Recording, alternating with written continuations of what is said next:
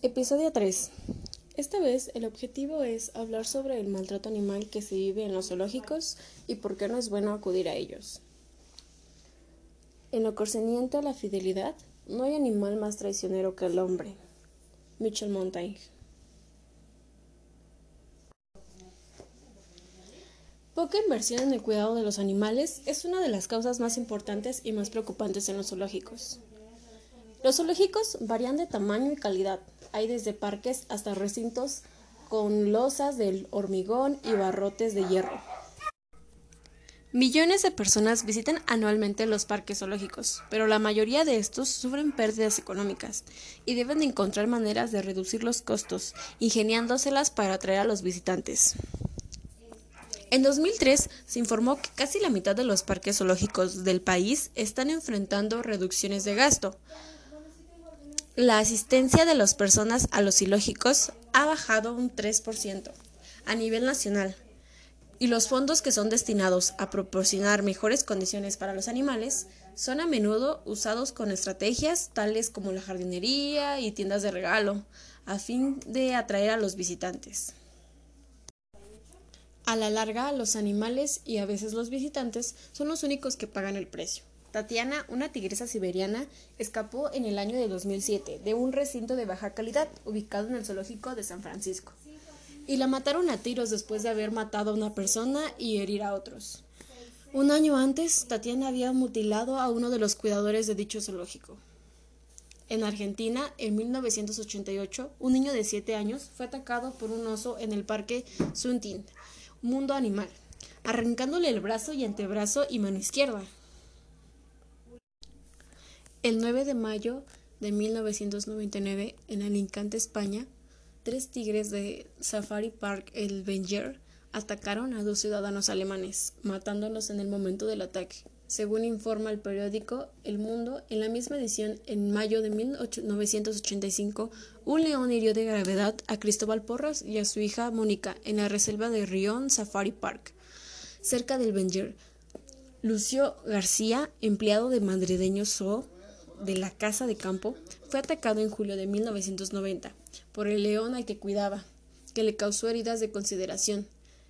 En agosto de 1991, Noelia Martín, una niña de 10 años, perdió un brazo al ser mordida por una leona de la reserva Riolón Safari Park de Tarragona. En 2007, dos tigres del zoológico Watani, al norte de la India, atraparon a un visitante del zoo que intentaba tomarse una foto. La víctima falleció a causa de la gravedad de las heridas provocadas por los tigres. El mismo año, un elefante del zoológico de la ciudad de Pereira, Colombia, mató al veterinario enterrando uno de sus colmillos en el tórax y en el abdomen. Otro caso más, en 2008, un joven de 30 años fue engullido por una serpiente pitón de 3 metros en el zoológico de San Francisco de Miranda de Caracas. El Oxio, experto en serpientes y estudiante de biología de la Universidad de los Andes, llevaba nueve años trabajando en el terrario donde fue atacado por la boa.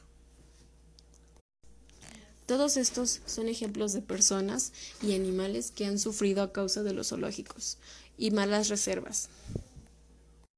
Un punto importante de los zoológicos es que hay que considerar que no es más que entretenimiento, no es educación.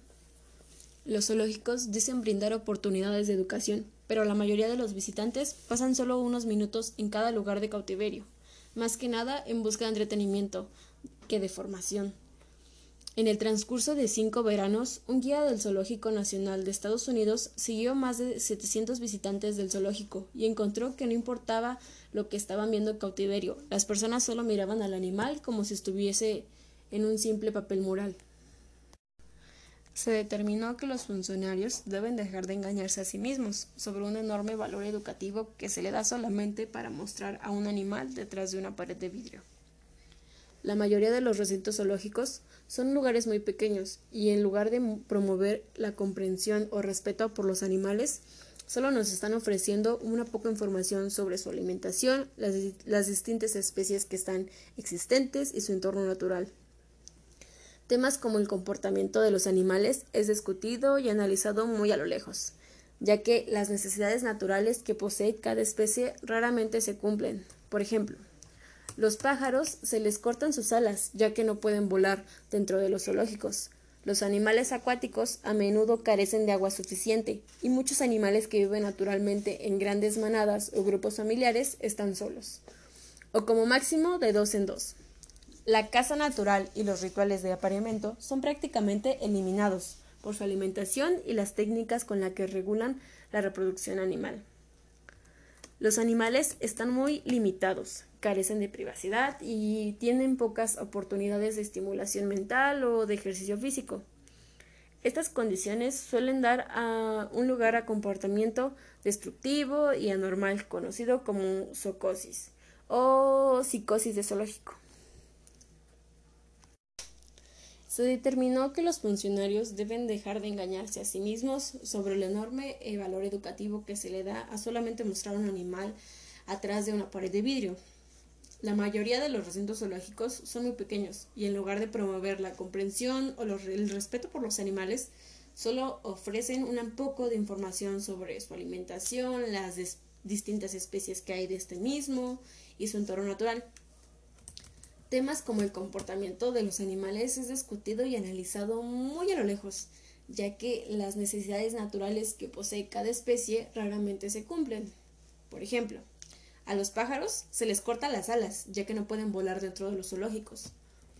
Los animales acuáticos a menudo carecen de agua suficiente, y muchos animales que viven naturalmente de en grandes manadas o grupos familiares están solos o como máximo de dos en dos.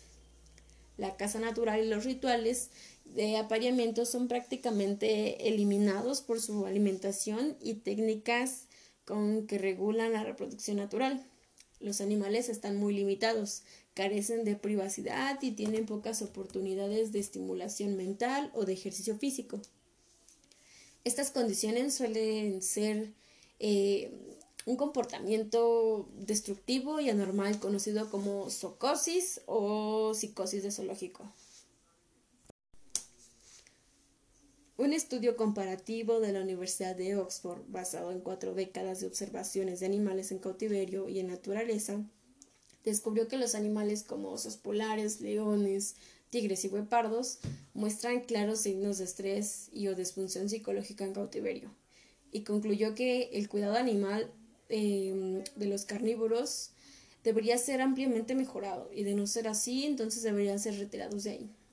Un estudio realizó, eh, que se realizó en 4.500 elefantes, tanto en medio silvestre como en cautiverio, descubrió que la vida de un elefante africano en un zoológico es de 16 a 9 años, mientras que los elefantes africanos en una reserva natural, muertos por causas naturales, llegan a vivir una edad medida de 56 años y los investigadores concluyeron que los parques zoológicos deterioran profundamente su viabilidad. Una investigación de PETA realizada en numerosos parques zoológicos de todo Estados Unidos encontró que los osos están neuróticos y presentan comportamiento estereotipado. Por causa de la frustración pasan mucho tiempo andando de acá para allá, caminando en círculos cerrados, balanceándose o meneando sus cabezas y mostrando otros signos de angustia psicológica. En algunos recintos habitados por osos se puede ver que los pasillos están gastados por las mismas pisadas de los osos debido al peso constante, y en otros había huellas de sus patas en el suelo, causadas repetidas veces porque el oso caminó exactamente por el mismo lugar, debido a la restricción de movilidad que los zoológicos o su jaula le esté dando. Este comportamiento es sintomático y no se da por el aburrimiento, sino también por causa de un profundo desaliento. Propagación, no conservación. Los zoológicos dicen trabajar para la protección de las especies en peligro de extinción, lo que suena como un noble objetivo, pero por lo general solo favorecen a los animales más famosos y populares de los zoológicos, porque atraen multitudes y publicidad.